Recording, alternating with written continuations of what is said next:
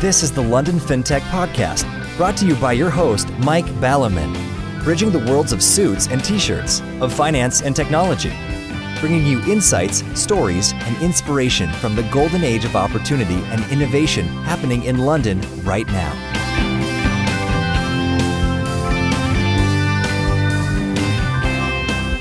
Hi, this is Mike Ballerman. This is the London FinTech Podcast, episode 208, brought to you in association with Smart and theenlistedboard.com. And I'm delighted to be joined today by Dileep Thazhmon, CEO and founder of Jeeves, brackets tryjeeves.com, to talk about the super important topic of how to design a product slash company in order to maximize the chance of raising funds from VCs, an interesting topic to roughly all founders.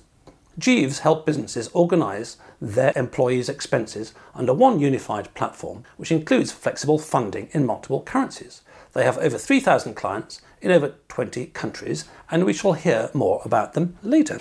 More pertinently to our topic, however, Jeeves recently raised a $180 million Series C round. And as I thought that more than a few of you listeners out there might like to have $180 million or perhaps even more in your pocket, maybe you should find out how to go about raising those sums of money. We've talked to many VCs before, and we've talked about VCs before, and also we've touched on fundraising once or twice. However, we've never particularly talked on how, if from day one of your startup you design it with, as it were, fundraising in mind to make it appealing, as it were, that this will make what comes down the road so much easier to you than trying to retrofit your company in, say, three years' time to what the funders actually are expecting to see and what turns them on. Plenty to talk about, so let's get on with the show. Good afternoon, Dileep. Thank you for joining me on the show today. Thanks, Mike, for having me on. I'm excited to uh, start this conversation. And you're probably excited and a little warmer than I am because um, I'm in London, which, uh, as usual, in, in June, the middle of summer, is about sort of 14 degrees grey and uh, raining a bit. And you're coming from um, Miami, which is a little warmer. My uh, my younger daughter's boyfriend, who went to school over here, he he did a degree in uh, Miami in marine biology or or some such like that. And uh, I hear from both of them that actually it's quite warm down there, and occasionally it's a little bit humid. More recently, as the podcast listeners will know, Bridget and I have taken to watching escape porn quite a lot on, on YouTube, and in particular, the idea of buying a catamaran and uh, sailing around the world instead, instead of all this sort of emailing all day and VAT and the state and all that kind of thing. So I'm familiar with a place in Miami I never knew existed before. I thought it was in Greece, which is Annapolis, where you have a sort of biannual um, boat show or something, which looks very nice to go. Yeah, anyway, so what's Miami like for you? What, what particular delights of Miami sort of seduce you when you're not working 25 8 as most founders do? Yeah, so so Miami is Miami is really interesting. I think there's a real uh, rejuvenation happening here, especially in the last two years. I'm actually originally from Florida, but more Central Florida, um, and so just kind of seeing the energy that's in Miami in the last two three years, I think is it's just really unique. I moved here from a few different places that I was kind of living in, probably late last year, and we're kind of going to be based out here for the next few years. And to your point Miami really has two weather cycles. It has really nice weather from October through about May, and then it goes through different stages of hotness. So we're in that second box right now, but it's actually not so bad this um, cycle. So I think July, August is when it gets really, you know, hot to a certain extent. But again, it's two months out of 12. The quality of life is really good, and uh, we're, we're happy that we kind of made the move down here. And honestly, for my type of business, the amount of investors and even founders that I've met here, it's just kind of through the roof. And there's this energy and optimism that I find really refreshing. So yeah, we're, we're pretty happy with our move down here. And uh, if you make it down here, let me know. We can grab a beer. That sounds good. And I'm always very careful about talking about politics in, in, in, any country. I can talk a little bit about mine, but people normally get politics in other countries completely wrong. But as one of my interests is governance per se, America is going through very interesting governance times at the moment in terms of the federal state and the states themselves, this whole federation confederation process. But viewed from afar, rightly or wrongly, one person who seems to have been a bit of a hero and, and, and quite responsible for a lot of the renaissance of Florida is Ron DeSantis, who certainly viewed from over here seems to be doing a great job at attracting all sorts of businesses from Elon Musk to um, uh, all sorts of uh, internety characters. Actually, a chess player I watched as well recently. I think he's moved back over, over that direction. So Florida seems very much more. I mean, it's almost overtaken perhaps Texas. I'm not sure about whether it's overtaken Austin yet, but it seems to be kind of a premier business destination if you don't want to be in the kind of you know New Yorky Wall Streety thing or sort of Silicon Valley thing and California's ten thousand percent taxes. So I mean I think Florida is interesting because it really is a little bit of a purple state. So you get a mixture of both the blue and the red versus some states that are you know on one end of the spectrum or other. I think the mayor uh, here, uh, you know Suarez has done a really good job of kind of raising the profile and Miami specifically, good or bad, has kind of embraced that crypto narrative, which previously I don't think it really had that one thing that was unique to Miami, and I think that's a really good thing for the ecosystem here.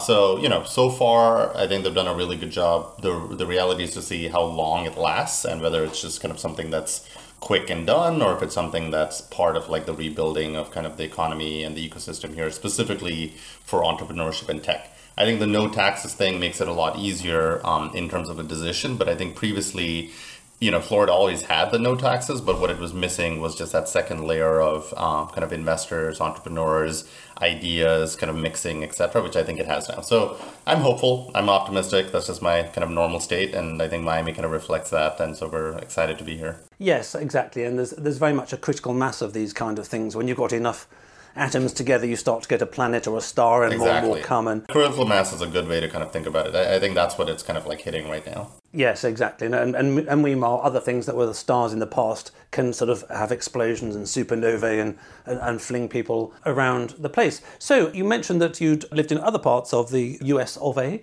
Uh, so what has been your career journey to founding Jeeves from, uh, well, not from a baby, because we'd have to, have to cover quite a lot of years of not that much interest, but uh, fast forward to where you want to start from. Yeah, no, so I grew up all over actually, and my parents were both uh, retired doctors. Uh, well, they're retired doctors now, but they used to be you know working doctors before. And we ended up in florida and florida has been home for the last 20 25 years. And so before jeeves i started another company based out of new york that was in the marketing technology space. And prior to that i worked in investing uh, and i was at stanford gsb in the business school about 10 years ago which sounds like a long time now. And so you know it goes by very quickly but i always knew that you know my path was really something tied to being like a builder and, and an entrepreneur. My parents are both doctors so they expected me to go into medicine. That didn't happen. So uh, I still don't think they have any idea what I actually do, but you know they're very proud of me as any you know parent is of, of their children. So yeah, my journey to get to this point has always been kind of in the space, which is building and kind of uh, I think the timing for building something right now is just really unique. The the ability to get to market is just so much faster than it used to be even ten years ago. Uh, with you know everything is commoditized. You can start a website, you can get access to servers, etc. So it's kind of this golden age to kind of keep building, especially in international markets, which is why you know I think Jeeves has been growing so quickly in the last year, year and a half. Yes, excellent. Well, we'll hear a little bit more about Jeeves later, and as you say, you've seen this whole fundraising from various positions around the circle, which always helps give them gives a more rounded picture. So, in terms of this whole point about engineering your business from, as it were, day one to be a, a, an attractive thing for investment, listeners will know of the whole process of friends and family, sweat equity, angels, A rounds, B rounds, C rounds, institutions, partners, blah, blah, blah. So we, we can take that kind of read. But before we dive into specifics about which type of investor is attracted by what, let's just address the question that some listeners might be thinking of, which is that, yeah, but hang on, but surely a good business is going to attract everybody. It's a bit like a pretty flower is going to attract bees, wasps, uh, and, yep. and, everything. So, is there such a thing as a good business per se that's going to attract all categories of investors? Or is it a question that there's an overlap? Obviously, there are good businesses and bad businesses, but there's an overlap between that Venn diagram circle and the circle of, for example, what angels are after, or the circle of what VCs are after, or the circle of what, yep. I don't know, JP Morgan as partner are after, or some accounting firm? So, I think there's two components to this. So, one, I really don't think you can build a business uh, for investors uh, because if you build it for investors, uh, you're probably not building it kind of for the right reason. So I, I, don't think the right mindset is how do I build something that's going to be funded? I think the right mindset is how do you build something that has the potential to really have an impact and really have a large outcome? And that in turn attracts the investors, right? Because investors want to invest in big ideas, they want to invest in big outcomes. Now, one caveat here is you do not always need to have investors to actually have a big outcome. It's just that some companies, especially the space we're in, fintech, financial regulation, etc., you need more capital just to get off the ground and get started. Think of a bank, right? So again, just kind of stepping back, you don't need to have investors to have a successful outcome. And I would really kind of push a little bit against like whether you should build it for an investor. But if you look at building big ideas in big markets, that is what attracts the investors. Because for investors, what you're really selling is a big outcome, right? They want to say, hey, I came into Jeeves when they were starting out at like whatever 50 million and now they're worth 2 billion dollars. Like that's what i did. Like that's my investment dollars right? So it's that ability to show hey this market has that potential where we can change banking we can change payments we can change lending that's what attracts investors. But if that's something that doesn't you know resonate with you as someone that's in the you know day-to-day trenches grunting and building i would say you know don't build it for investors. Like that's not how you're going to actually get the investors. Build something you're proud of. Build something you want to actually do. And the way i kind of look at it is one way or the other i'm working whatever 15 18 hours a day. So why not build something really big? Because i'm going to be working the same whether it's something really small or really big. So you know, if I look at like what it is that attracts investors, it's the concept of like a really big idea. And in early stages, just tagging on the second part of your question, if you're a seed investor or an angel investor, you're really looking for two things. You're looking for a team and you're looking for a TAM, right? So TAM is total addressable market, team is obviously the people that are building it. And the reason you do that is because if you have a large enough space and you're tackling a big enough problem, even if you don't hit it on your first try, there's enough room there to actually pivot and still have a very successful outcome. As you get into the A's, the B's, you need to have traction. So that's the third T. So you have team, you have TAM, and then you have traction. And so traction starts coming in once you start getting into the Series A and Series B. And then when you get to the Series C, you need to have a functioning business, right? You can't just sell the idea like I'm Dileep, I'm going to build this massive thing. Awesome. Like what have you actually done, right? So it gets harder and harder because you're not selling a dream once you get to A, B, C because you need to have some numbers tied to it, right? So really the one thing that I would say is like build what you want to build. Pick spaces that have the ability for you to pivot because nine times out of 10, you probably will have to pivot a little bit and then target it to the investors that are right for that stage. A seed investor, an angel investor is not the right person for an A or a B size round. You know, a large sovereign wealth fund or a large investment firm is not the right company for like the seed and A, right? So they have different levels they play in, they have different returns that they're expecting, but it all comes back to like tackling a really big problem in a really big space. Excellent. Well, you're quite right, of course, that uh, there are plenty of businesses in this world that don't need funding. And one of the things that I enjoy just from a SME entrepreneur perspective during the sort of whole COVID lockdown craziness was speaking to small businessmen around here, like a guy running a, a, um, a wine merchant shop who did really well out of COVID. Yep, 100%. Because everybody over here was turning in, into alcoholics because there wasn't anything else to do. So his profits were through the roof. And not joking, actually, over that period. And um, uh, he's now organically grown by taking over the adjacent place and turning that into a, a wine bar, which is, has its own challenges. So you're quite right. There are plenty of good business in the world. You know, he doesn't want to take over all wine merchants around the world, and nor, nor should he. You know, yeah. that's, that's his thing, and that's what he's into. And you have to, to an extent, follow your heart because you know we all know that willpower and discipline we've all got willpower, we've all got discipline, but it's always finite. Yep. I can make myself, I don't know, go for a, maybe say one mile run. I can maybe really do a five mile run, but can I do a 10, 20 yep. mile run every day? Well, I could for a while, but we know it's not going to. I think it comes back to like the intrinsic motivation, and that's why I keep coming back to like do something, build something that you you would want to build, independent of like who's funding it or what's there. Like that should be something that's intrinsically motivating for you, because otherwise, to your point, it's really hard sometimes because you you're the one in the trenches you're the one that's there when no one else is believing or believing or thinks it's the best thing or thinks it's the worst thing. And either way you still have to get up the next day and do it again. So you have to kind of really want to do it independent of like everything that's outside there. So yeah I, I would strongly advise against building it for an investor but i do think if you tackle big markets and big problems that is what attracts investors. And Secondly, to your point, you don't always need investors. Some very, very fine businesses have been built without investors. And when you do take funding, the outcome potential has to change, right? If someone's giving you $100 million, they're not expecting $150 million, they're expecting a billion dollars on the other side, right? Whereas if you didn't take funding and it's just you running it and you exit for 20, 30, 40 million, that's an amazing outcome, right? So the, the outcome scale changes as you take fund, funds in as well, which is something I think founders don't realize a lot in the beginning. And then you kind of understand it a little bit more as you start growing and as your company takes in more uh, capital. Yes, and I, very much like, I hadn't heard of it before, your, your team TAM traction model, which is a, a, a nice way of remembering what is going to attract as you go by. And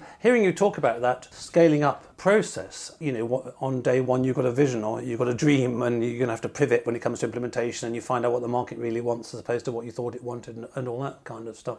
And often you find that there are certain, I mean, maybe over here Monzo might be an example, the app bank there are certain types of founders who are really good at the vision thing, really good at attracting initial uh, capital. You know, they really talk the talk, and you know, we're going to do absolutely everything with this card, and it will, you know, it will marry your grandchildren off to the, the appropriate mates, and you know, it'll ensure the sun always shines, and, and that, that kind of person. But if you're a kind of hyper visionary type of person like that, you may not be the kind of person who's there for the C's and the D's when it is much more about turning a craft or a cottage industry into kind of a BMW factory. Yep. And you've really got to now tighten all the screws and you've got to check that you've got good screws, but you're not paying too much for your screws. And, and all that stuff can start to sort of wane in interest for the guy who just wants to hit the ball out of the park. So, on the one hand, you've got the question of how the management team changes over a time yep. from those people who are creative and artistic and they want to do something really good and for those people who can turn that kind of innovation into more of a machine, uh, as it must be to replicate and roll out exponentially ar- around the place. So you've got that in terms of the, the management team and the company, culture changing and the people perhaps changing. On the other side, I think the one thing that is implicit in what you say, but we might want to draw out, which is that as you're going up the scale, let's say on, on day one, you woke up one day and thought, I'm going to form Jeeves and it's going to do the expenses and, and all that kind of stuff.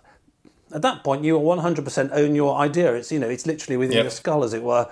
and you probably haven't told anybody about it.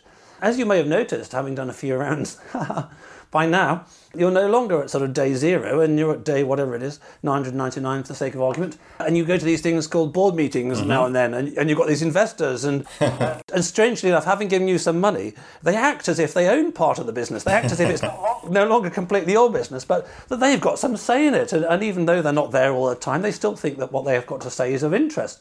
So then you've got the challenge as a founder and as you're growing and, and as you're designing the business, which is that you get to a stage where you're co-designing the business yep. with other people who've got different motivations. I mean, VCs, an obvious example yep. of VCs is they've got funds, and oh god, all other funds that you know, plenty of our investments gone bust recently. We've got some bad PR. You know, we really could do with a realization in the next couple of years, whether it suits you or not, and you know whether that's explicitly said or implicit behind their actions on smaller things. So maybe you'd like to address those two questions, which is one, the nature of the team and the C-suite team as you go through these various rounds from craftsmen through to engineers, as it were. And then also separately, the fact that these people who kindly give you lots and lots of money then act as if they own part of you, part of your business at least. Well, that's that's kind of the contract that you sign up for. so, you know, on the first point, I, I really think when you start a company, a company itself is like a living organism. It's not static. It's not just one entity. It changes as the times change. It changes as you add people. It's its own living entity. And a big part of being a uh, leader, a CEO at the company is knowing which areas to invest in and which areas not to invest in as your company is in different stages. You cannot do everything perfectly from day one. So there's a point of like prioritization, which is actually one of the hardest skill sets, which is when you are a seed company, what is that one thing you have to knock out of the park? Is is it your product? Is it your marketing? Is it your go to go to market? Like what is it that you have to get right?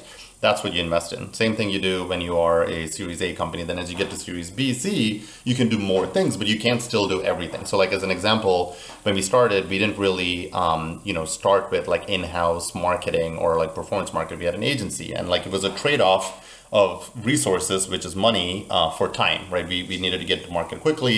We didn't have that skill set. What we did invest a lot in was the product. So we spent probably about 12 months building the product before we launched because that was core. That was what we couldn't get wrong right? And so when you start a company really you should figure out what is that one function you have to get right and that should be your you know do all every day. And, and i really strongly believe the ceo has to be involved in that because you can't just be like oh i hired someone to help me figure that out. No that's your job right? Getting that one core function actually done right. And then the second thing when you start a company i think people forget this but like they try to get everything done perfectly and try to build this 10 year company and it's like you know just focus on the next year. Like you might not even make it to the next year right? And so like get to the next year then get to the next year. It's taking one step at a time. And when you like are just opening a product or opening a launch really your goal should be if this product was free would people use it? Okay great. Now you can start charging if you, if you paid people would people use it? Okay great now you can make it free. If you can pay people and make it free and they're still not using it that's probably a good signal that you know you should probably take that information and maybe pivot or look at something else. But people spend so many cycles of like trying to figure out this perfect launch this perfect product and i'm just such a strong believer in like your speed and your nimbility is your biggest advantage uh, when you launch. And honestly one of the biggest advantages startups have which is that ability to just move very quickly. And to the, to the original question what happens as you scale is you start adding layers and you need some of these layers because you need processes you need to have board meetings you need to have structure you need to have a team. But what you don't want to lose is that nimbility. And so the hardest thing that a company has to do as it goes from c to a to b to c is it starts moving from the super hyper growth stage to a scale uh, to a stage of scaling. And scaling is actually solving a very different problem than the zero to one growth product market fit box right? So you start a company first thing figure out if you have product market fit. Like just hell or high water, you should probably figure that out because if you don't, it's like putting water into a bucket with a large hole in it. Once you figure out product market fit, that's when you start tightening the business model. And so that's the scaling part, right? And so that's where we are right now. And exactly like you pointed out, it's very different. You have to start bringing in people that have seen some portions of this before, but not enough that they try to uh, adjust the entire company to reflect that, right? So banking is a good example, right? We talked to many seasoned veterans from other banks, from large players, and we want their expertise, especially for fraud, for risk, for underwriting. Like that's core, core expertise. But we also don't want to become completely like the you know 50 year old institution because that's exactly the gap in the market that we're trying to hit, right? So you need this person that has that ability to see the full box, but is very, very comfortable in the gray. And I strongly believe most building for a startup happens in the gray, right? So if you're not comfortable in that uncertainty, if you're not comfortable in that chaos, it's going to be very hard to take that zero to one company that's now from a C to a series A to a B to a C because you really live in that gray area. So again, this is a long way to say like a startup is a different entity in different stages. In the beginning, really figure out what is that one core area you need to get right and prove you have product market fit. And then as you go to B, C, and D, we look at really bringing in people that have seen some parts of it before, but really that's skewed towards living in that gray area because most of the building for a startup happens in the gray area. It's not in the black and white. I see. Well, I asked, as, as usual, far too long a question in far too many parts. So we'll, we'll come back to the people around the boardroom sure. who think they own part of the company because it says so on a piece of piece of paper. Whereas in your heart, it still feels like your company. It's like your kids. You know, yeah. you still remember them when they're little, but then they're sort of uh, earning more than you and choosing a nursing home, and you realise that time's gone by. But just on that one, I mean, as you say, you need the processes and layers and structure um, uh, as you scale up. And we've had plenty of podcasts in the past on the cultural aspects of that. But in terms of the team, as you say, you will hire people and that happens organically and just, just talk about the C-suite. Is it the kind of case that one way you can do this, I'm thinking a bit like a Gantt chart where you've got lots of sort of lines overlap, overlapping each other, which is that for the sake of argument, you start off with a C-suite team of I don't know after year six or something, and let's say for the sake of argument, you stay at six for five years, ten years, and you stay at six until you're in the FTSE 50. You know you're still there. By the time you're in the FTSE 50, you're going to have people in that team of six whose skill set is managing people who manage yep. people who manage people who manage people who manage people because that's what the, the job will be. And on day one, you're going to have people who are creative and yep. don't mind working sort of all, all night and oh yeah, that's what we were doing yesterday, but now we're changing we're off here. Is it the question, it's a bit like playing cards, I'm thinking here. Like you've got, as a CEO, you've got, say, five cards in your hand, the other five C's around you, and, and this card for some reason gets played and it goes off or something like that of its own accord. And then you get another one in, and, and therefore, not just the individuals, but uh, as a team as a whole, you're, you're slightly buying people who like working further up the particular curve. So as a whole, it's like a bit like a peloton of cyclists so you know, you, the whole, the sort of the peloton is moving, yep. but you still at any particular time, and and people people say this who float, of course, that look, we want some. I want some guy on my team who's still the creative one, who thinks we can do things differently and quickly, because I don't want to lose that spirit. So if I've got one bloke with that kind of, or woman with that kind of voice in De Bono's version, wearing that kind of hat, yeah, Yeah. hi, I'm the I'm the crazy joker clown. I think everything's possible. I don't believe in imitations. Then you've got one person representing that view, and it, and, and at the other end of the spectrum, you may you may have some boring FD who thinks you shouldn't run out of money, and you've got to be very careful over what you spend and It Depends, I think, a lot on the function and it depends on the stage. I think in the beginning, there's a lot of value in having very strong utility players. So someone that can do multiple roles well at like 70, 80, 90% efficiency because the reality is in the beginning, everybody's wearing a lot of different hats, right? And so as the company grows, you want people that are a little bit more specialists, right? Because you want them owning a full box finance, accounting across five countries. That's not something you just pick up one day. Like you have to know how to actually do accounting across five countries, right? And same thing for our technology stack. We have teams in six countries. We have a CTO that's done that before. You can't just wake up one day and run like a global team with like 100 engineers in like six countries right? So and you have to kind of find those people and those people are not hard to find but, uh, sorry are very hard to find and you have to actually convince them to come and join you. So if you look at the team i think the way i kind of look at it is you want people that are standalone what i call like centers of excellence meaning they can motivate their own team they can bring that own energy because you don't want to be the only person doing that because that is the that's how you burn out and that's how you become like a single source of failure. So I think what we've done well, if you look at the C level that we have, is we've we've filled it with people that have that same standalone kind of energy and that same wavelength to push the team, independent of whether I'm on every call, which obviously I'm not. But they then bounce off of each other because it's not like me bringing the energy and the power every time. It's everybody getting that differently from different people, and that's what really where a lot of innovation happens. Where they'll come to me and be like, "Hey, we should actually do this different." And I'm like, "That's actually a pretty good idea. Like we should do it like that, right?" Versus me like staying up at night and be like, "Okay, like how do we actually solve this thing?" It it's a force multiplier when you find people that also look at it with that same ownership mentality. And I think just coming back to like the key traits and criteria, if you are at a stage we are in, usually you're talking to people that have the skill set, meaning they have done this before, they can do this at some level. So you're not really evaluating for like, can you be an accountant? What you're evaluating for is like, what is your comfort in the gray area? What is your cultural fit a little bit? And what I like to call this ability for you to be like the center of excellence. Like, can you stand alone, motivate your team and the team next to you and the team next to them, right? Do you have that energy level to be able to do that? And then do you have that ownership mentality where you see this as your company, you change the outcome of this company, not Dileep telling you what to do, right? So that's how I kind of look at it. But I do agree to a certain extent with what you said, which is like you can't have everybody in that same creative box or the same you know like just doing things as they come. You need that balance between the two. And sometimes the same person can be both depending on the stage of the company and depending on the project that they're working for. And like we've been lucky so far. You know my first c level hire was actually our chief people officer and we brought her over from facebook and netflix. And you know it was one of the best hires we've done. And it's a real force multiplier because it helped me scale the company from five people last year i think this year we're at 180 and like there's no way i could you know just do that without having someone that's done this at that level and i specifically wanted someone from you know netflix has a culture that's also like fairly aggressive and moves quickly and like that's something i wanted and she's been amazing right? And so be invested in that. That was my first C level hire. That's what I needed to get to that level and then everything kind of filled out around that. So doesn't mean that's the only answer but you should really prioritize like who is that one two people you have to get right and get those people right because that then propagates down throughout the entire organization. Okay, so that's very clear, and very interesting, and I'm I'm thinking of the, uh, the the capital letter X when you're talking there. That in a way the CEO is at the centre of the X, and so below you there is a pyramid, and you've got your C-suite people helping you, and then above you, as it were, or you know, never mind, put it roughly speaking, above you you've got the board, and okay, you're part of the board, and then this touches on the other point about having successfully raised money. You have plenty of people around there, and um, it's not unknown for VCs and certainly for private equity.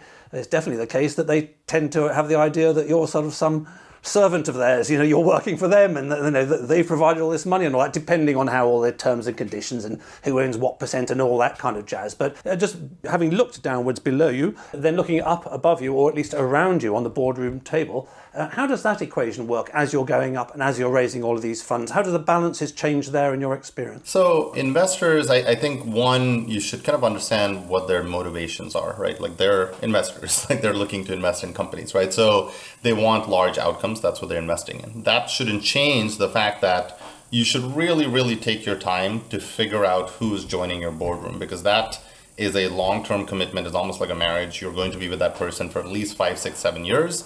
Through thick and thin, through thick and thin. Through everything. And so, you know, a lot of times founders are just like, oh, I got a check for five. It's like, what's on the other side of that check though? Like, is that person someone you want to be calling when things go bad? And for me, you know, we've been lucky. We have two like strong, very strong board members with different skill sets, but I've been very comfortable to call them even just casually. And like, you know, in a week, I'll probably text them every other day, three days. So nothing's like, hey, this is coming out of the blue. I see them more as like sounding boards, and they've also look at they look at it the same way. So before you add someone to the board, definitely reference check them and then check the firm, right? Like you should absolutely look at this as you're adding someone that you cannot remove for at least three to five years, right? And so do your reference checks. It's probably the best one day you're going to spend and make sure that's someone you want to be able to call when you need something, right? So I, I think a lot of founders skip this step, especially in the beginning, and it's understandable, right? If someone's like, hey, I'm going to give you 10 million, you're like, well, I can't be too picky. That's $10 million.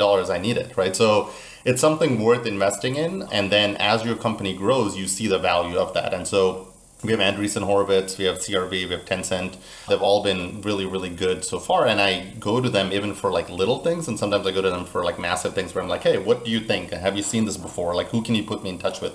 And I think a good founder is very specific, right? Don't go to them just be like, hey, like, you know, like help me figure things out. Like I try to go to them with like, I need XYZ. Like, how can you help me get XYZ? That's their job, right? They're, they're not just like doing this for fun. They want you to succeed. That is directly correlated to their outcome as well. So be specific. What do you want out of them? Like, I need an intro to this bank because like this is helpful as we figure out this bank account in, in Mexico. And like two days later, we have that intro, right? Like that specificity. Uh, sometimes I think founders are just like they feel a little shy or they feel like they shouldn't bring their you know dirty laundry, but like bring it all, right? And like that's the point. Like they should be the ones on the other side helping you do it versus like they're your boss. Like they're not your boss. You work with them you're helping them make a lot of money just like you know hopefully it's a good outcome for everybody involved but it's a partnership. It's not a boss relationship. Like that i don't see it as like that you know top to bottom type relationship. They need me probably more than i need them because i need to run the company but i need them to be successful for me to be successful just like they need me to be successful for them to be successful. So it goes both ways Yes, and that's definitely the case with the, the VCs, uh, as you say. I mean, having spoken to various private equity people in the past, they have a very different perspective, which yeah. is no, you are the employee. Yeah. They treat you like the gardener. You do a good job of gardening, you can stay. You do a bad job, you're out. So your mileage may vary in that regard. One thought on this, right? And the market's changing a little bit. But the thing that's really changed in the last two, three years is capital uh, has become a little bit of a commodity. There's a lot of capital, right? There's capital from sovereign wealth funds, there's capital from hedge funds, there's capital from PE. Something to do with all this QE and printing money non-stop around from central banks. The money's got to go somewhere. It's like rain; it only goes down. and and so what's changed a little bit, and I think good investors see this is you know investment is a services business. You're in the services business with an entrepreneur that's building a company that might not be the last time you work with them. And guess what? Like every single company that I have worked with, they've called me as soon as they have a term sheet. They're like, should I take this term sheet? Right. And if that fund or the person doesn't have a good reputation, I tell them that.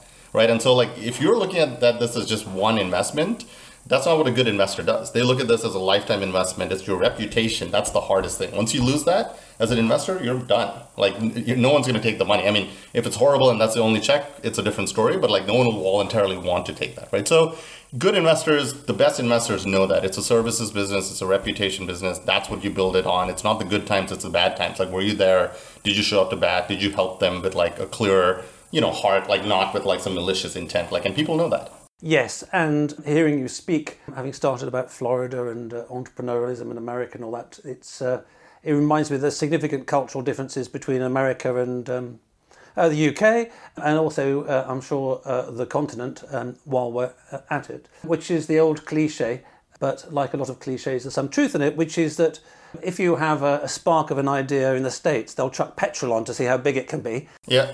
If you have a spark of an idea in the UK, people will throw cold water on it to see whether it can survive. yeah. But certainly, in terms of the people around you, the added value point versus accountability is very important. And of course, they wouldn't be doing their professional jobs if they didn't also hold you accountable. If they didn't say, well, look, last year, Dileep, you said you were going to sort of do 10 times the offices and you did two, you know, what went wrong? They have to hold you accountable. But equally, if they only do that, and I do know VCs who have done that in the UK to founders and made their life miserable, well, that tends to produce a certain reaction the founder who then opens up less and less, who texts them less and less often. Exactly. And said VC or said individual within a VC then suddenly is the one in his organization who gets, oh my God, I had this terrible surprise there. You won't believe what this business done. Well, the reason he, he that, that they right. probably will believe it is that he's been the kind of person who doesn't engender trust. You know, we're all human beings. Yep. We're all extremely fallible. We all get millions of things wrong before we, we die. And the more that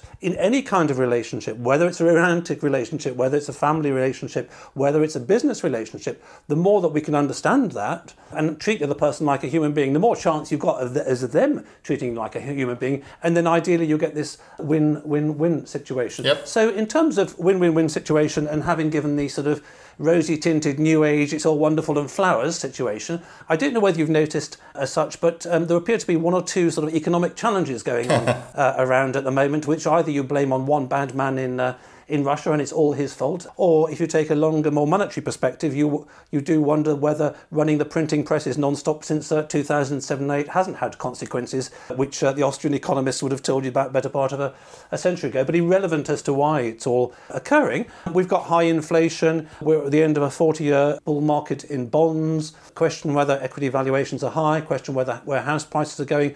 Even before we're talking about CBDCs and globalism and all that kind of jazz. But in sailing terms, having mentioned catamarans before, the economic waters, the business waters, are extremely choppy at the moment Yep. compared to some of the years that we've seen, compared to when founders have been founding fintech. I mean, over here, fintech didn't exist in the mainstream media until about 2014. Fintech per se didn't really exist until about 10, 2010 over here, in the sense that it's used. So, just before we uh, wrap up the show and, and, and explain to the listeners a little bit more about what Jeeves does, what would your thoughts and, and comments be for the founders out there listening to this podcast who are operating in these choppier waters, but who still need to manage investors, who need to grow their businesses, and who need to raise money? What have you found kind of works in the circumstances, along with prayer and crossing your fingers behind your back? So the market's definitely changed, right? The market today is not what it was six months ago. I think people saw outlines for this. I don't think anyone realized how quickly we would get to this point where it went from, you know, just the top to the middle to the bottom in about 60 to 90 days. We actually closed our round in March. Um, so it was right after the, the invasion started. And, you know, it, it was choppy. It was choppy to get it done. It was choppy to get it wrapped up. And it's become worse since. So I think the first thing that you should be doing if you're a founder is just really evaluating what your cash position is. How much revenue are you actually bringing in? What is your burn going out? What is your net burn? Uh, and then how do you get that number low? There's only two ways to get it low. One, you increase revenue. Two, you reduce costs. In an ideal scenario, you do both. You get your revenue up and you get your cost down. I think a way to kind of look at it is what you know people call kind of like the burn multiple, which is how many incremental dollars of ARR is each dollar burn getting you, right? So that's one way to look at it. And in theory, you should have at least at least 18 months of runway, ideally more than 24. If you're at 18 months right now, you should be thinking through like what your plans are to, you know, start fundraising at some point. The market right now is not conducive to fundraise. If you have to do it, you're not going to be able to do it at terms that are friendly for you. But then again, you know, you can't be picky when you need to survive, right? If you need to survive, that's kind of your main goal. You take what you can get and you live to fight another day. But that's the first step. Take a real inventory of like, where are you? What's your revenue? What's your cost? How do you get that ratio of revenue going up and cost going down, right? And then the second thing is basically look at your team, right? Is your team the right team uh, that'll get you through the next 12 months, 18 months, etc.? It is really a choppy market in the sense that uh, some of the projections that you might have made as a company even six months ago is probably going to be different. Uh, we have changed ours internally. We've talked to our investors. We're like, hey, here's what we're comfortable doing. Like an example, you know, we do corporate cards, we do uh, lending both for working capital loans and even revenue financing, and we're seeing just this massive increase in demand, which kind of makes sense because it's hard to get capital now from investors or from banks, and so you know we're a source that people can use to extend their runway. What we're also noticing is the risk profile is changing, meaning it used to be something that was maybe a risk profile that we were comfortable with. Now it's changing a little bit more because there's so much more demand.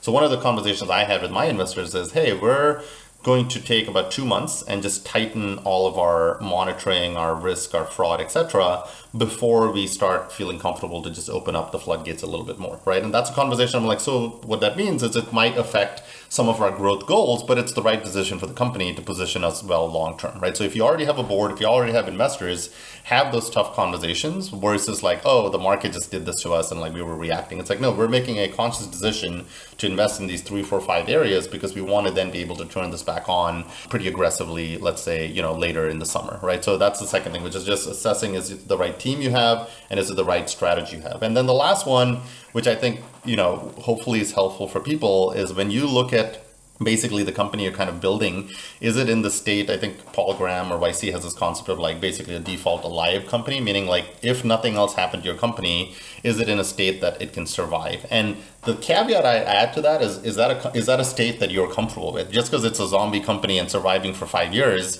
you know that's five years of your time. Your time is one of your most valuable assets that you have. And you can make that decision. You can say actually like i don't know if i want to do this for five years or like here are my options and then i need to decide just because it is a default alive state does not mean that's the right state for your company, right? So that's the second caveat I'll just add to that because people talk about just getting into a default alive, but you as a founder have a separate bar for yourself, which is like, is this the state that you want your company to exist in? And so that's how I kind of look at it. Hopefully that's been helpful for folks. We've done the same assessment internally, uh, probably at a larger scale. Um, and we operate in like 20 countries, so we've had to do it by region, by country, but like it's the same concept, which is your revenue versus your cost, increase one, reduce the other one, make sure you have the right team and evaluate your goals because that's probably going to change. And then, you know, basically make sure you invest in kind of the right outcome to decide if that state of your company that survives for a year or two years is the right state that you as a founder want to be kind of invested in. Excellent. Well, that's very clear. And I think it sort of implicitly emphasizes a point you made earlier, which is that everybody knows this, but um, like most things, you might know that going to bed and sleeping well and being fit and exercising and eating well is really good, but it's actually the doing it that t- proves to be a little bit trickier sometimes in life. That you don't, as a founder, just want to check, you want to know who's writing the check. And the circumstances you're explaining uh, are so much better uh, if your board uh, are sensible and wise and you haven't got some idiot who bangs the table and says, I don't want excuses, I want results. You know, when, when everything is cratering and, and, and, and, and gas is, you know, 50 bucks a gallon and, and all this kind of stuff, as if that makes no difference to you and you can carry on regardless. So it sounds like a good time to switch to hearing a little bit more about Jeeves per se and telling the listeners uh, out there which of them should be checking you out tomorrow, which of them should be using you, and what you need to be even bigger and better. Before we wrap up the show, I'd like to thank all the listeners out there, my brand partners of the podcast. Smart is transforming pensions and retirement worldwide. Their leading edge retirement tech platform propelled them to success in the UK. Now they're operating on four continents and working with partners like Zurich and JP Morgan. Find out more at www.smart.co. TheEnlightenedBoard.com, your guide to entrepreneurial governance and how you can start making your board an engine of growth today. So you've mentioned the growth of Jeeves Dileep and quite a bit about it, but maybe uh, just going back to basics to finish off so that we're not remiss in our responsibility to listeners, you can tell the listeners precisely what you're selling to who in which countries and which of the listeners should be checking out your website if they haven't heard of you already uh, and then maybe a little bit about your plans for the future and what you need to make you even bigger and better than you are today. Perfect. So jeeves provides fast growing businesses with access to a unified payment platform that includes a corporate card, which is a true credit card, meaning you don't have to bring funds and then we give you a card against the fund. You can actually sign up at tryjeeves.com. If you're approved, we give you a card with a limit that you can start spending on instantly, including cash back. And then we also have lending products that include working capital lines and also uh, Jeeves Growth, which is a form of revenue financing. Today we operate in 24 countries, so we cover most of Latin America, the US, Canada, and we operate in all EU countries and UK. And so the idea is once you sign up for the card, you actually don't have any FX fees. So if you have a business with operations that need euros and it needs pounds, you can use the card in UK, pay us back in pounds. Use another card from a separate bin that's within the Jeeves network in Europe and pay us back in euros. And so it reduces your FX fees. And so if one employee swipes it in UK, one one employee swipes it in Europe, you'll see it at the same time in the same screen in two different currencies. So you get instant cash reconciliation. So come check us out. It's www.tryjeeves.com or send me an email, Dileep, D-I-L-E-E-P at tryjeeves.com. And, you know, hopefully we can get you set up with the credit corporate card. And like I said, one of the big differences is you don't have to bring your own funds compared to some of the players in the market today you can sign up and start spending in minutes, and we provide that credit limit, including cashback for you. So some of our biggest companies tend to be e-commerce companies, fast-growing startups, uh, and then larger enterprises in the region. Excellent. And your future plans, directions, where you're going, and what you need to go there even faster? Yeah. So today we have about 3,000 companies using us in 24 countries. We launched last March. So it's been about 15 months. And so we've grown very quickly in the last 15 months, uh, both in terms of scale, products, and regional coverage. Our goal long term is to be a unified payment platform uh, that can work across 20, 30, 40, 60 countries. So think about when you start a company, you have to then open a bank account. You have to then open another vendor for corporate cards, another vendor for loans. Our idea is once you start a company, your next step is opening an account with Jeeves and we grow with you. You can change countries, you can change currencies, you can change your needs, and it doesn't matter. We can provide all of that because we do the underwriting we provide the capital in your local currency and we provide the payment rails to use that on, including corporate cards, B2B payments like ACH, SEPA, etc., working capital loans, and lending. And so the idea is in the next few years, we want to cover 20, 30, 40, 60 countries and build this global business bank from the ground up that works in any country and any currency. And so we're excited to kind of get going and hopefully we can support a lot more entrepreneurs to hit their goal, especially in this market where we can provide an extension of your runway that gives you a little more breathing room for your next round. Excellent. Well, that's a very clear, well articulated vision. And going back to your teas before, some pretty impressive traction over a relatively short period of time. And on the point about the current circumstances are challenging for all businesses, I can quite see that this will be an appealing thing for businesses to, to check out as an efficiency move, if nothing else, in terms of yep. well, actually at the moment we've got processes A, B, C, D, E, F, and G, but oh, we could actually bin all those and just have this one at uh, tryjeeves.com. So I wish you every success in the future, and I hope that uh, Miami and uh, Florida continue to shine a, a beacon for the rest of the world about creating pro business conditions uh, and excellent uh, businesses and excellent products for people and for companies. Um, we all get frustrated, whether it's why Washington um, in your world or Westminster in mine, politicians and all what they're up to and all that kind of stuff. But I think it's very easily forgotten, certainly by the media, that the real value in the world, the real growth comes from entrepreneurs such as yourself and companies such as yourself. Uh, you know, you, over here we're trying to tax people in, into richness. Yeah, we've tried that before. It doesn't always work, funnily enough. But actually, the only thing that uh, does work, and and this has been the case from when we were cavemen, and suddenly one one guy banged two rocks together and made made a spark. Without that guy, we will be staffed these days. So let's hope that we can have more entrepreneurs such as yourself, and that the entrepreneurs listening to the show will certainly have benefited, from your advice and be able to implement some of the thoughts. And uh, by a bottom up, entrepreneur led revolution, we can make the world a better place in uh, small ways, in all of our ways, but put together, it adds to a big deal while all the politicians and media carry on doing their blah blah. So I wish you every success in expanding and taking over the world, and thank you very much for all your thoughts. Thanks so much for having me on, Mike. I enjoyed the conversation. And yeah, if you're ever in Miami, let me know and we can grab a quick beer here as well. Definitely. And at, at, at this rate, we'll go to the Annapolis Boat Show and I'll, I'll take you over and show you my uh, cat. Thanks for listening. If you're in need of a non executive or advisory director with deep expertise, experience, and contacts in the worlds of both traditional FS and fintech, or unique insight into how to make your board an engine of growth today, contact me at mike at mikebaliman.com. If you just need one-off advice in these areas via clarity.fm slash mikebaliman. We could sit in a band there all day, watching the firelight dance, watching the firelight dance. We could walk in the mountains before dawn Watching a happy moon ride, watching a happy moon ride.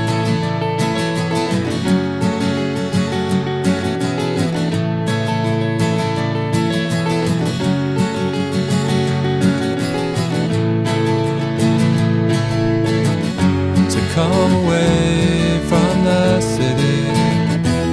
But with the tarmac so dead and the people so sad, come away from the city. But with the faces so grey, with the pain.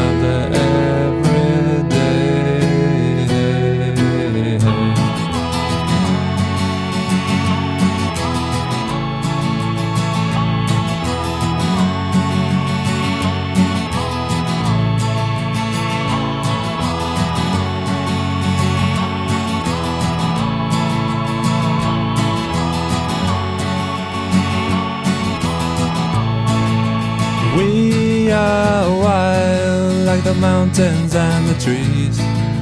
Can you see what I mean? Can you see what I mean? We fade in between the earth and the sky, kiss the city goodbye, wave the city goodbye. Wave the city goodbye. Wave the city goodbye. Watch the firelight dance with me. Watch the firelight dance with me. Watch the firelight dance with me. Watch the firelight dance with me. Watch the firelight dance with me. Watch the firelight dance with me. Watch the firelight dance with me. Watch the firelight dance.